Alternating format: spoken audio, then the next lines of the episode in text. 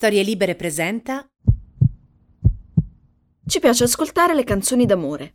Le cantiamo, le conosciamo parola per parola, siamo sicuri che sì, sono state scritte per noi e ci sale il picco endorfinico. Quando abbiamo il cuore a pezzi, ci piace lo stesso ascoltare le canzoni d'amore, perché ci crogioliamo in quello che è stato e non sarà più, misuriamo l'entità del danno contenuta in quelle parole che ci restituiscono il senso di chi eravamo. Dunque, ancora, ci ritroviamo a cantarle senza più endorfina, ma sotto l'effetto di una morte per overdose, in un percorso a ritroso che non ha nulla di catartico, ma che si nutre solo di rimpianto. Ora, provate a immaginarvi questo. Sei innamorata pazza e un uomo che nella vita fa il cantautore va in fissa per le tue mani grandissime e compone per te una canzone che è tra le più belle che siano mai state scritte. Tu, che fai lo stesso suo mestiere e tra l'altro canti da Dio, quando metti in fila quelle parole ti senti probabilmente invincibile. Ma poi vi lasciate, e dunque quella canzone, che si chiama peraltro Senza fine, diventa un'infinita maledizione. Ancora senza fine. Ah, non fa mica quella faccia, sai. Non l'ho mica chiesta io, poi l'ha scritta per me proprio. Hai detto che è il mio ritratto. È una canzone che io credevo fosse mia. Tu credevi fosse tua, ma adesso. E siamo noi che siamo suoi. Caro. Ecco, forse questo è il modo migliore per entrare dritti nella love stories di oggi, quella di Ornella Banoni e Gino Paoli.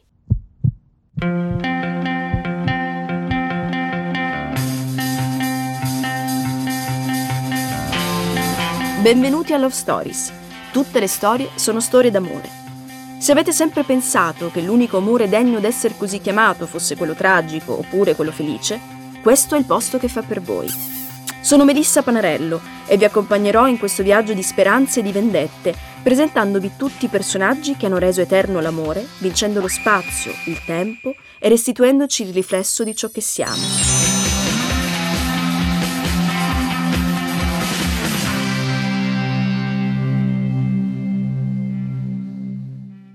Nati lo stesso mese dello stesso anno, il settembre del 1934, a un solo giorno di distanza l'una dall'altro, lei il 22 e lui il 23, la loro unione sembra scritta nel destino.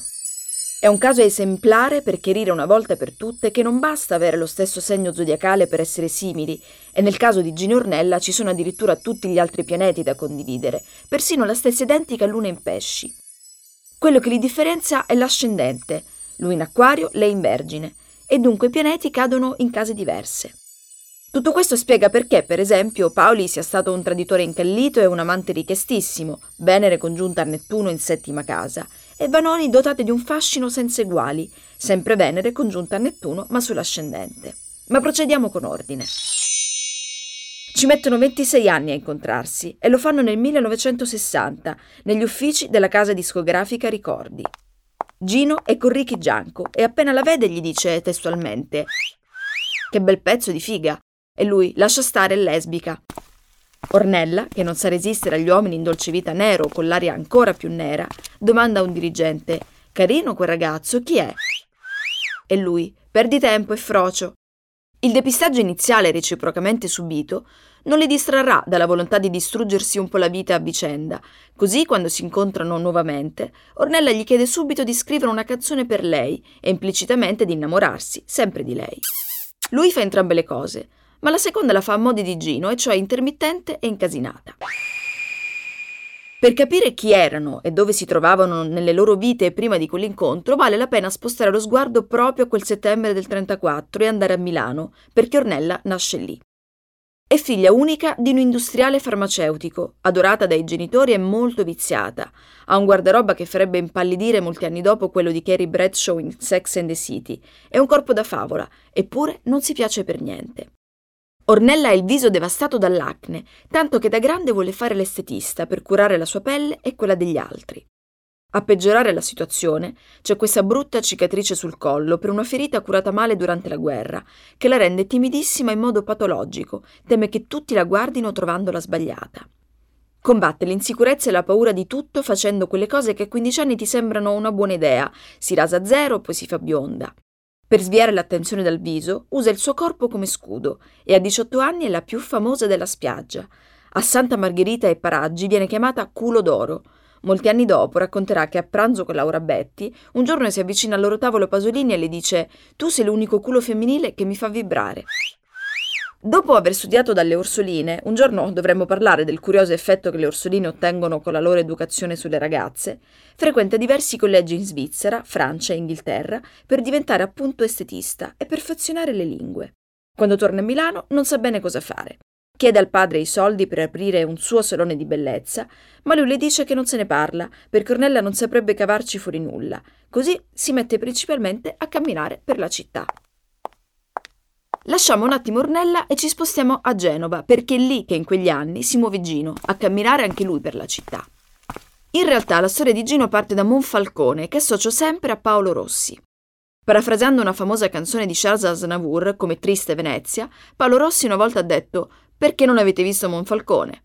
E forse è per via di Monfalcone che quella tristezza lì si è attaccata a Gino e non l'ha più lasciato, anche se la famiglia si trasferisce quando lui è ancora piccolo a Genova, per il lavoro del padre, che è un ingegnere navale. Certo, crescere con quelle che Gino chiama le stimmate della guerra non ti dà proprio un'allegrezza di base. Quando gli chiedono i suoi ricordi di bambino racconta per esempio Avevo appena dieci anni quando per tornare dopo un bombardamento a casa dal paesino dove eravamo sfollati, dovetti attraversare uno spiazzo con centinaia di cadaveri. Dice che la confidenza con la morte non ti si scrolla di dosso facilmente e lui di certo non fa nulla per vincere la sua malinconia, anzi, parecchi anni dopo attingerà a piene mani da quello stato d'animo per scrivere le sue cose più belle. Ma a cinque anni Gino non ci pensa proprio a fare il cantante, lui vuole diventare pittore. Gli piace disegnare, è molto bravo, e così quando dopo il liceo scientifico il padre gli dice che se non studia come ingegnere può anche andarsene di casa, Gino lo prende in parola e se ne va. Dorme dove capita, mangia alle mense dei poveri, fa lavoretti per campare come il facchino e ha un sacco di amici che, come lui, non sanno bene cosa fare, ma sanno quello che non vogliono essere, e cioè dei prolungamenti delle loro famiglie. Si chiamano Luigi Tenco, Fabrizio De André, Bruno Lauzi e con loro Gino, anche se mangia poco, sogna alla grande. Nel frattempo trova un lavoro vero, come grafico in un'agenzia di pubblicità si sposa con Anna Fabbri e affittano una soffitta a bocca d'asse. Lo stipendio è appena sufficiente a pagare l'affitto, la madre li rifornisce di cibo e provviste, che però vengono spazzolate dagli amici bohemien che assaltano la loro cucina dopo ogni sua visita. Mentre Gino lavora come grafico, Ornella segue il consiglio di un'amica della madre che le suggerisce, con la sua voce bella e il suo stile, di provare a fare l'attrice. Così nel 1954 si presenta all'Accademia di Arte Drammatica del Piccolo Teatro di Giorgio Strehler. Quel giorno lo ricorda benissimo e lo racconta così. Sono stata una ragazza inventata, inventata dagli altri. Il giorno degli esami d'ammissione ero terrorizzata. Con la V di Vanoni venni chiamata per ultima. Sapevo che nella commissione c'erano grossi nomi, Strehler, Paolo Grassi, Sara Ferrati. Quando mi hanno chiamata avevo il cuore a mille. Recitai un pezzo dell'Elettra, ero follemente emozionata, chiedevo scusa a tutti, mi interrompevo. A un certo punto ho sentito una voce femminile. Attenzione, qui c'è qualcosa. Era della Ferrati. Mi presero. Dopo un anno divenni la compagna di Streller, era il 55, e fu scandalo. Avevo 21 anni, lui era sposato, non c'era il divorzio e per di più viveva da solo. Era di sinistra ed era un artista. Mia madre si lamentava e piangeva. Così ti rovini, ti devi sposare. E grazie a un'intuizione di Streller che Ornella debutta come cantante, la convince a tenere il palco con la sua voce durante gli intervalli degli spettacoli teatrali. E lei è di fatto pazzesca. Il pubblico, invece di distrarsi, è rapito da questa stranissima ragazza super sofisticata. Otto sono. È sempre lui a cucirle addosso il personaggio della cantante della mala Insieme a Dario Fo riprende vecchie ballate dialettali che attingono a mani basse nelle storie di cronaca nera e scrive per lei la zolfara, Mami, le mantellate. Ornella canta di malfattori, carcerati, minatori, lo fa con la sua voce misteriosa. Crea una narrazione in cui il pubblico confonde le storie che racconta con la sua di storia e il fascino aumenta.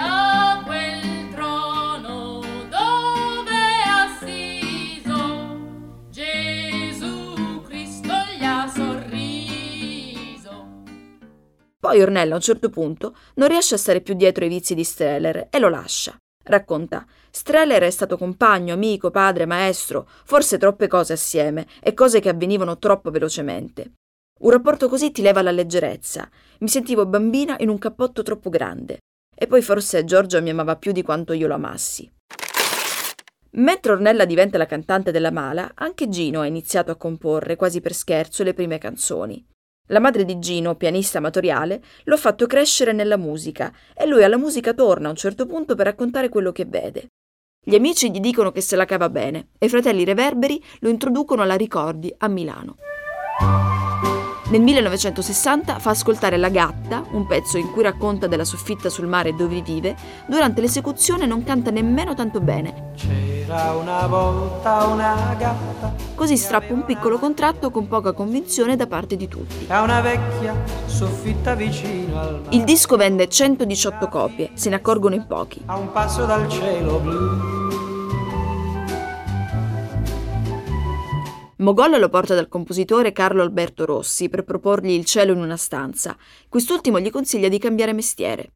La canzone si sa, nasce dopo un orgasmo in un bordello, cioè in quel momento, dice Gino, in cui capisci che non sei nessuno, ma nella tua anima c'è tutto il mondo. Mina l'ascolta e il resto è storia. Nel frattempo, con il passaparola, la gatta scoppia fragorosamente, diventando un successo da 100.000 copie alla settimana. È più o meno in questo periodo che lui e Ornella si incontrano nuovamente. Dopo quel giorno alla ricordi iniziano le passeggiate. Ornella ricorda camminate estenuanti, lei con i tacchi a spillo, lui con il suo Montgomery e le tasche vuote. Racconta, non aveva una macchina. Un giorno, stravolti dalla fatica, ci sedemmo in un caffè con i camerieri maleducati e finalmente ci baciammo. Ma Gino era sposato. In amore sono stata irrequieta e ho sofferto tantissimo, ma non ho mai lottato per tenere un uomo vicino a me. Un giorno a Forte dei Marmi gli dissi Accompagnami al treno, me ne vado. Lui non mi guardò mai negli occhi e così non capì il mio dolore. È sempre così con loro. In potenza sono tutto, nella pratica sono niente. Ornella rimane anche incinta, ma perde il figlio che aspetta da Gino e il 6 giugno del 1960 sposa l'impresario teatrale Lucio Ardenzi. Un matrimonio che lei stessa definisce un errore perché è ancora innamorata di Gino, che a sua volta la minaccia di presentarsi alla cerimonia e di cantare senza fine. Non lo farà, ma ci penserà qualche anno dopo Dustin Hoffman nei Il laureato, senza cantare ma urlando molto. Quando nasce il figlio Cristiano, i due sono già separati e lei spiega Avevo 26 anni, l'età giusta, ma non l'uomo giusto. Non l'ho mai amato. Ero una donna sperduta. Avevo lasciato Streller, mi ero ammalata di tisi, c'era Paoli di mezzo e lui, Lucio, era un uomo così vanitoso. Cristiano, nostro figlio, giustifica ampiamente la nostra storia.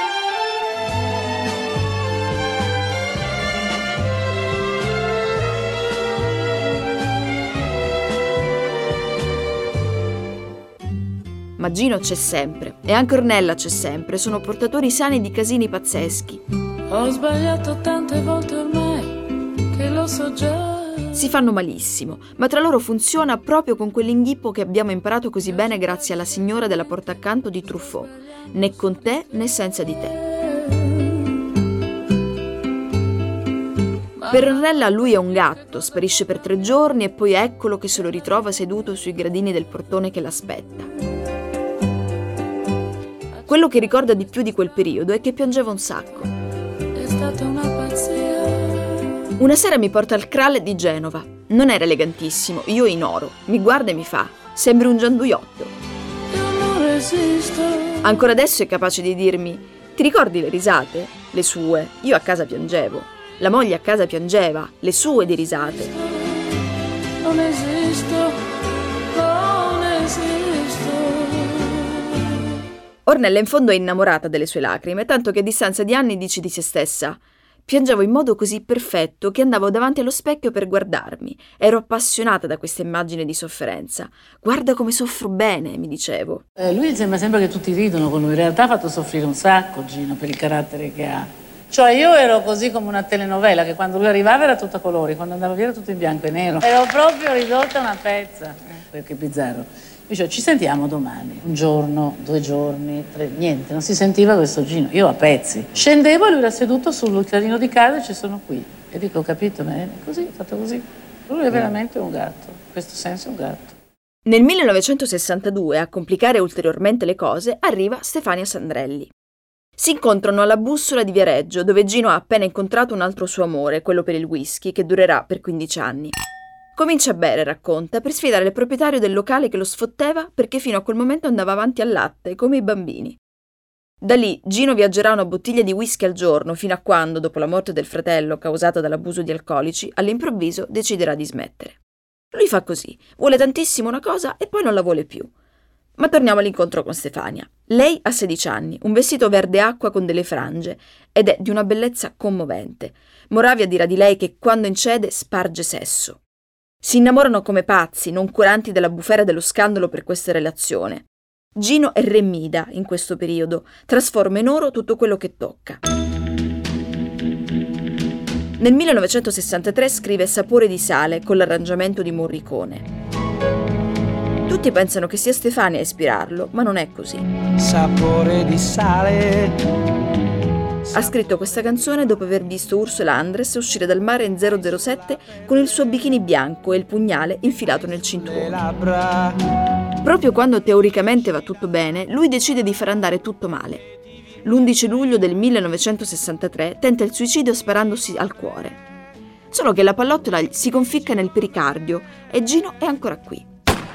Racconta di averlo fatto per noia e per sfida dice Avevo circa 30 anni e ho deciso che tutto quello che, che, avevo fatto era sufficiente, non c'era più niente perché avevo tutto, avevo cinque macchine nel garage, avevo certo. le donne che volevo, avevo mm. tutto e mi sembrava che fosse tutto finito. Ho preso la pistola e mi sono sparato. Invece non, non ci sono riuscito. Adesso che ho 85 anni penso che avrei perso un sacco di robe che ho amato, che ho vissuto, un sacco di emozioni che, che ho, ho riavuto, eccetera. Quindi credo che anche quella lì, che è un atto di orgoglio, è un atto di orgoglio di, di libertà, perché tu mm. non decidi di venire al mondo, non decidi quando devi morire. Ecco, allora vabbè, allora io decido quando voglio morire, porca puttana.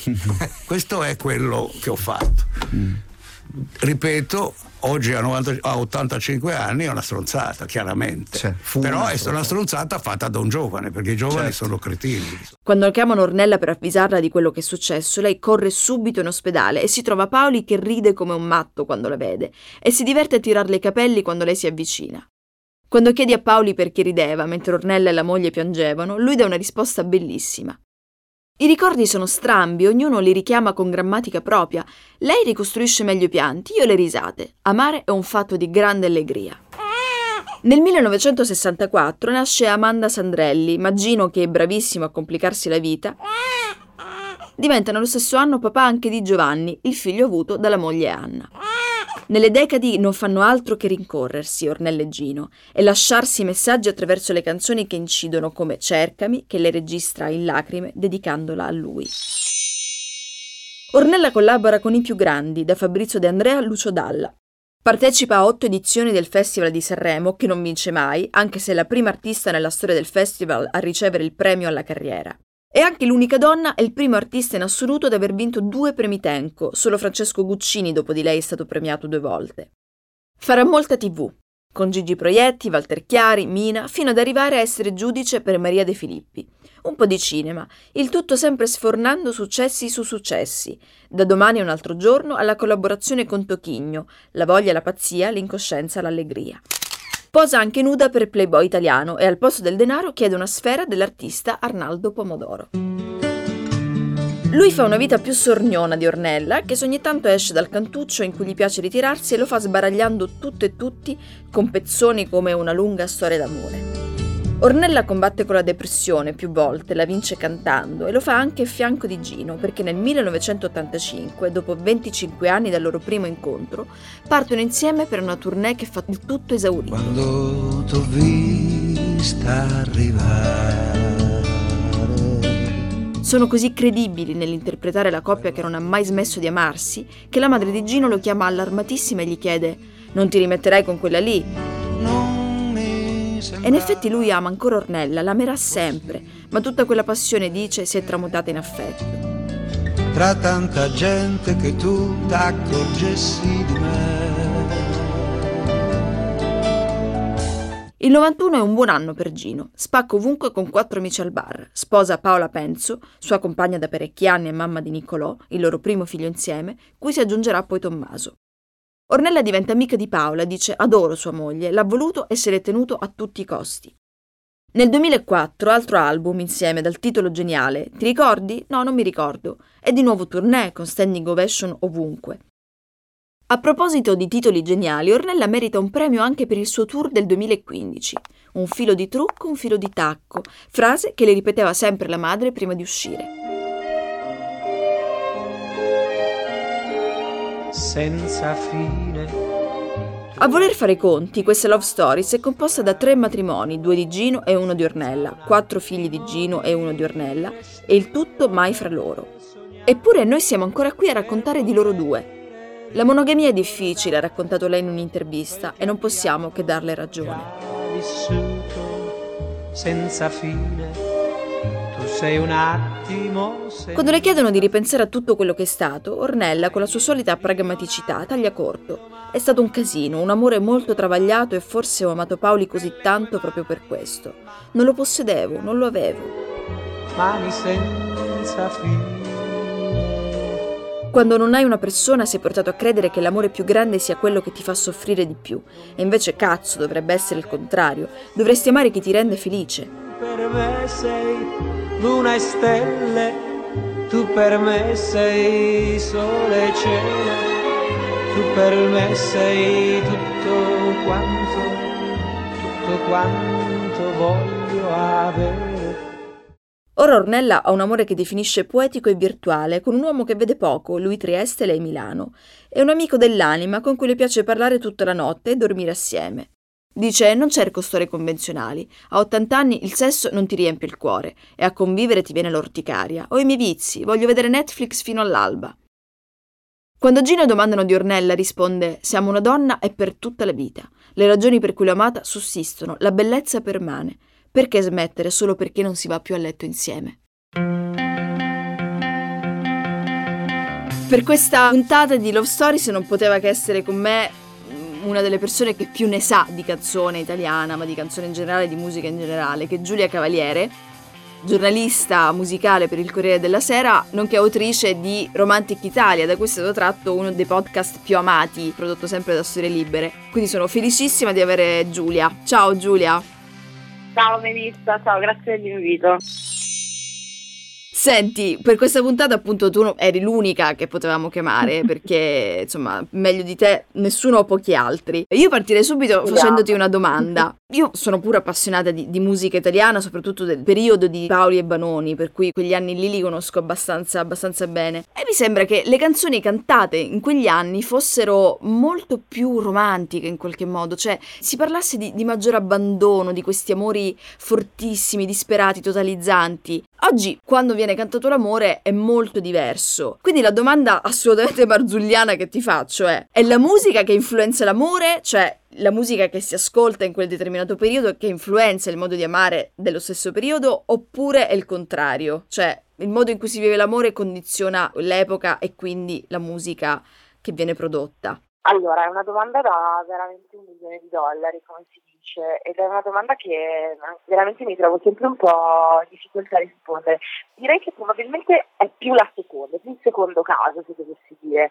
C'è anche da dire che mentre la musica cambia col tempo, nel senso che tendenzialmente cambia nella sua forma, non nella sua essenza, ma nella sua forma cambia con l'andare degli anni, l'amore, poi bene o male, se vai bene a vedere verrebbe da dire che rimane sempre un po' lo stesso. Quindi mm. eh, in qualche modo non è, direi che è forse più il modo di vivere l'amore che in qualche modo, pur rimanendo lo stesso, attraverso i tempi in qualche modo va a incidere nella forma che poi prende la musica. Però poi se vai a vedere nell'essenza l'amore quello è. Diciamo che, che, cambia molto la lingua, per esempio, questo sicuramente. Cambia molto, per esempio, nel, nel Gino Paoli è uno che nella canzone, no? parlo di Gino Poli perché appunto stiamo parlando di lui oggi, no?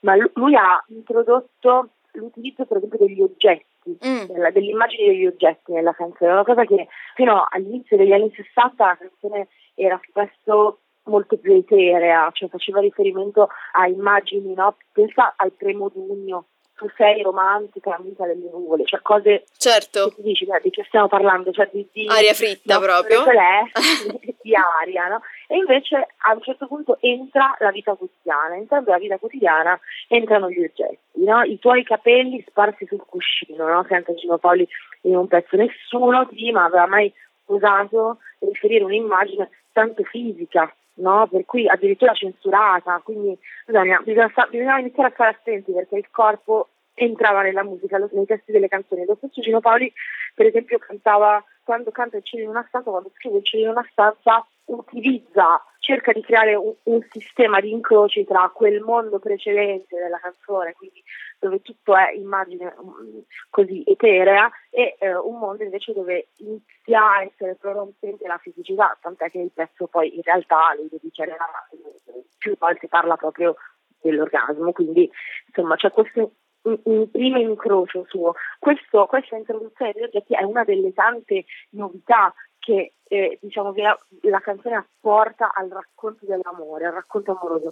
Mm, però ecco, non, non saprei dirti, direi che sicuramente, di questo sono certa, cioè, si, si, è, creata negli anni una sorta di vulgata sonora del, del sentimento amoroso, questo sì. E quindi eh, in qualche modo forse anche noi un pochino nel, nel, nostro modo di vivere lo struggimento siamo influenzati da, quel, da, come questo struggimento ci viene raccontato non solo dalle canzoni ma anche dai libri, dai film.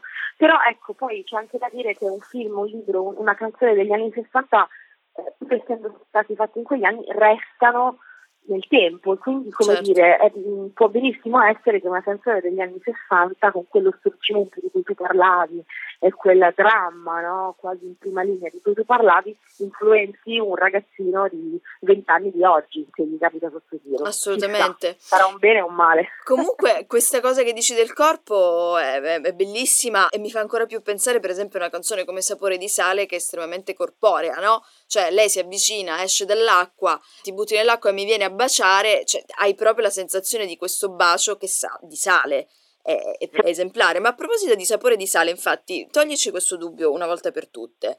Ma qual è la sua vera storia? Cioè, è ispirata da, da Ursula Andres o da Stefania Sandrelli? Guarda, questa è una, è una domanda anche questa incredibile, infatti perché c'è un fatto, cioè lo stesso Gino Paoli si riferisce a entrambe in diverse fonti. È molto difficile dire con precisione è questo o quello. Io diciamo che per una serie di motivi mi sono sempre più fidata della, dell'ipotesi Stefania Sandelli. Anche, anche perché la storia di, che lega Stefania Sandelli a Sapore di Sale è molto più divertente, secondo me. Cioè? Della, eh, cioè Gino Paoli è con uh, il suo gruppo a suonare nel, un'estate a, in Sicilia e uh, a un certo punto, a Capo d'Orlando per la precisione, e a un certo punto in questo, in questo locale che è, insomma, sta un po' fallendo, no? non ha molti, molti, spettatori e quindi sta, sta chiudendo, però Gino Poli fa un grandissimo successo, fa un successo così grande che dopo poche le, le canoniche due o tre esibizioni viene chiesto a Poli e alla Bell di rimanere per tutto il mese di agosto.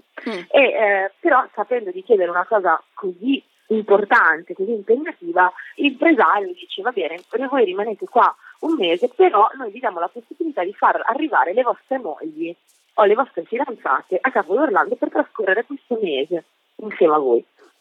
Gino Paoli, che come tu saprai perché ormai sei giustissimo al cugino, era sposato, mm-hmm. non chiama sua moglie, ma chiama Stefania Sandrelli. E quindi si dice questa è una delle due ipotesi, che questa canzone sia nata sulla, da, da quest'estate passata sulla spiaggia di Capo dell'Alto insieme a Stefano Pinelli, che quindi quella donna che entra e esce dall'acqua in questa no, circolarità che poi Morricone sottolinea con il tema, eh, sì, a Stefania Sangelli. A me certo. questa storia piace tantissimo. Ma certo, cioè. cioè. ci piace proprio pensare, immaginare Stefania Sandrelli bellissima a 16 anni che esce dall'acqua e ti viene a baciare, ma stiamo scherzando, eh. ma anche a me piace tantissimo, molto di più questa versione, non c'è dubbio.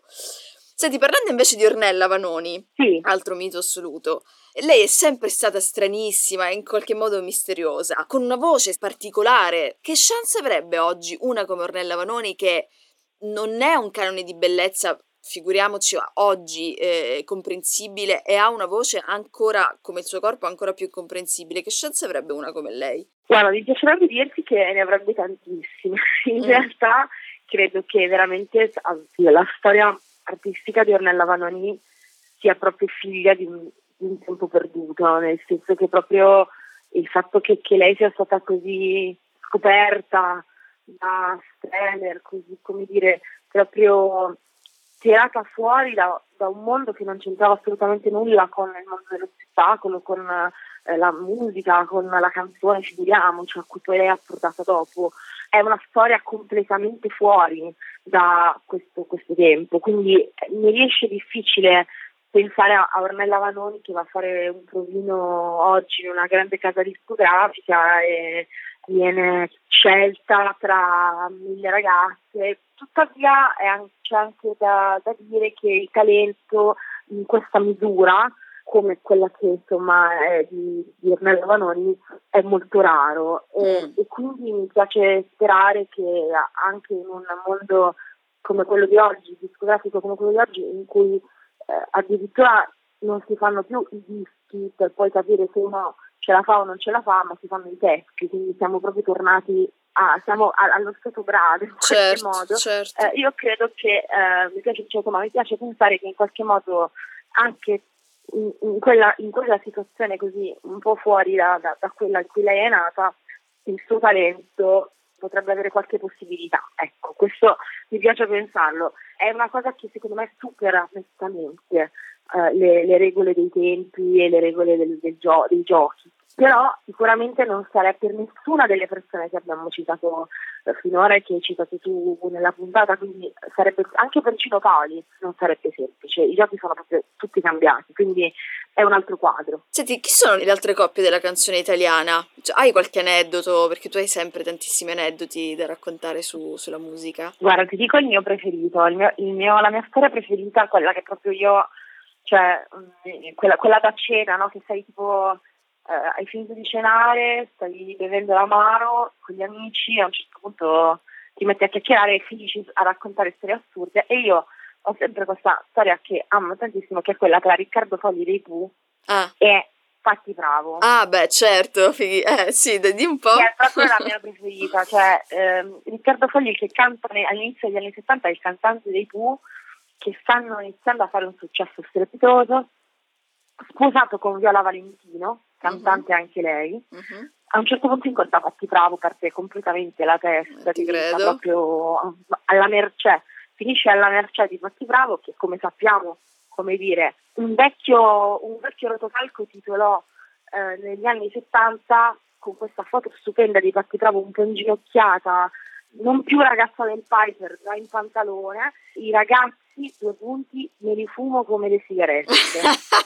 eh, questa eh. è fatti bravo. Eh, cioè, beh, come fai il paio un po' con Ornella Vanoni che dice voglio una badante che mi rolli le canne. Eh, cioè, esatto. sono sempre esatto. figlie della stessa storia. In linea, perfettamente in linea e um, tra l'altro hanno parecchie cose in comune secondo me. Eh, infatti. infatti che ora siano diventate straniche perché anche nell'aneddotica della love story tra Paoli e Lavano ci sono tante cose che sono molto pattipravesche, se, se posso dire. Insomma, comunque Cardofagli perde il senno e incalzato dai, dai paparazzi e dalla stampa, non, nessuno lo lascia più in pace, lascia i tu. La mm-hmm. TV, ovviamente la stampa non si dà pace. È come John Lennon con Yoko Ono. È un paragone abbastanza insomma, è evidente e chiaro e molto usato anche perché eh, cioè, la stampa usò spesso questo paragone e, e vide infatti bravo la, la Yoko Ono che distrusse i Pooh. Ora mm. noi ci facciamo questa risata, eh, certo. che non ci facciamo ma ci stiamo facendo entrambe, no? Però la cosa molto divertente è come Riccardo Fogli che ha una plomb invidiabile risponde a tutti questi dicendo scusate ma io ho lasciato mia moglie figuriamoci se non lasci tu cioè come dire esatto è stupenda poi la storia finisce ovviamente mh, eh, malissimo, comunque la cosa è molto bella perché è una versione veramente italiana di eh, Yoko Ono e, e, e, John, eh, e John Lennon perché a un certo punto lui dice io volevo dedicarle più tempo cioè, la motivazione che lui dà è io amavo Patti Bravo, ero così preso da questo amore che non vedevo più niente, volevo solo dedicare Poverino. tempo a questa grande storia d'amore. Poverino, io mi immagino Patti Bravo che l'ha calpestato in tutti i modi possibili, io sono sicura di questo. Cioè, secondo me l'ha lasciato malissimo lei, facendo delle cazzate assurde.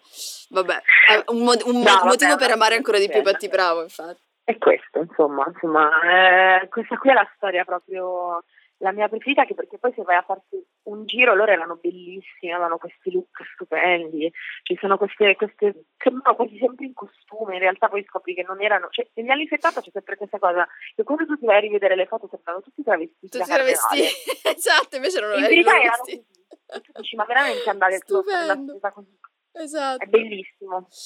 Giulia, ti ringrazio tantissimo, sei stata grazie fantastica, grazie.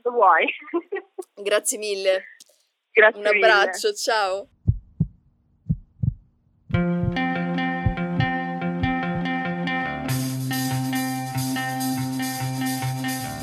Questa è Love Stories.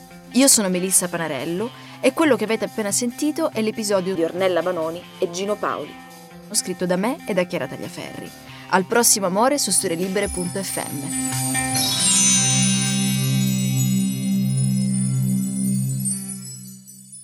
Una produzione storielibere.fm di Gianandrea Cerone e Rossana De Michele. Coordinamento editoriale Guido Guenci. Post produzione audio era zero.